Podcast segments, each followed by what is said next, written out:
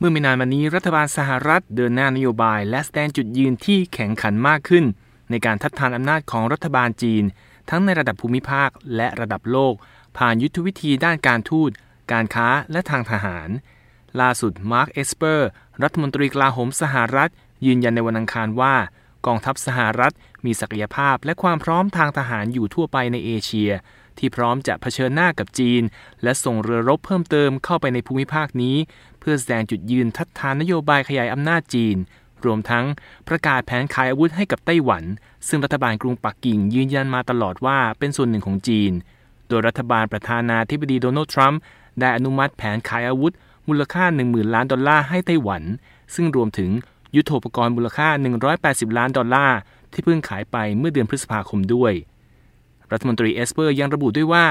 จีนทำการข่มเหงร่ารานพันธมิตร และหุ้นส่วนของตนในภูมิภาคเอเชียมาเป็นเวลานาน โดยมีเม็ดเงินรายได้จากอุตสาหกรรมน้ำมันและแก๊สนอกชายฝั่งที่สูงถึง 2.6 ล้านล้านดอลลาร์เป็นตัวประกัน แม้ว่าสหรัฐจะส่งกองกำลังทหารเข้าไปประจำในภูมิภาคมากขึ้นแล้วก็ตาม รัฐมนตรีเอสเปอร์กล่าวด้วยว่านโยบายรัฐบาลสหรัฐชุดปัจจุบัน มีเป้าหมายมุ่งเน้นการส่งเสริมวิสัยทัศน์อินโดแปซิฟิกที่เสรีและเปิดกว้าง เพื่อให้ประเทศต่างๆ ในภูมิภาคนี้ รุ่งเรืองและมีสันติ พร้อมๆ กับย้ำให้รัฐบาลกรุงปักกิ่งรับรู้ว่า จีนไม่มีสิทธิ์ที่จะยึดเอาน่านน้ำสากล มาเป็นส่วนหนึ่งของอาณาจักรของตนเพียงผู้เดียวด้วยทั้งนี้คำประกาศของรัฐมนตรีกลาโหมสหรัฐนี้มีออกมา หลังสหรัฐออกมาโต้จีนอย่างเป็นทางการว่า ความพยายามยึดพื้นที่ในทะเลจีนใต้นั้น เป็นสิ่งที่ไม่ถูกต้องตามกฎหมาย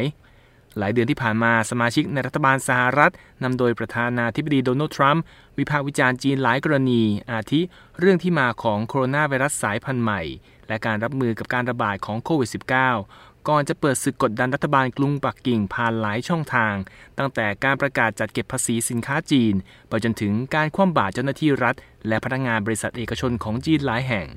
และเมื่อวันอังคารที่ผ่านมากระทรวงยุติธรรมสหรัฐ เพิ่งส่งเรื่องต่อศาลฟ้องร้องชาวจีนสองรายที่ถูกกล่าวหาว่าร่วมมือกับหน่วยงานสายลับจีน ในการเจาะระบบ เพื่อขโมยทรัพย์สินทางปัญญาของสหรัฐ เช่น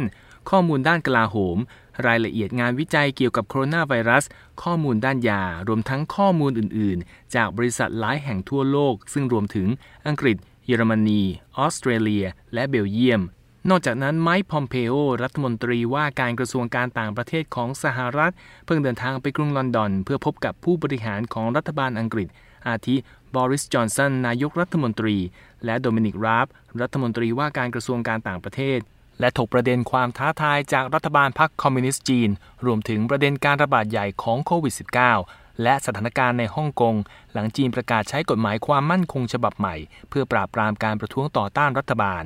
รัฐมนตรีพอมเพโอบอกกับผู้สื่อข่าวว่า ตนได้แสดงความชื่นชม ต่อรัฐบาลอังกฤษ ที่ตัดสินใจห้ามบริษัทเทคโนโลยีหัวเว่ยเข้าร่วมโครงการพัฒนาเครือข่าย 5G ซึ่งเกิดขึ้นหลังสหรัฐทำการวิ่งเต้นโน้มน้าวอังกฤษ ให้ทำการดังกล่าวมาระยะเวลาหนึ่งแล้ว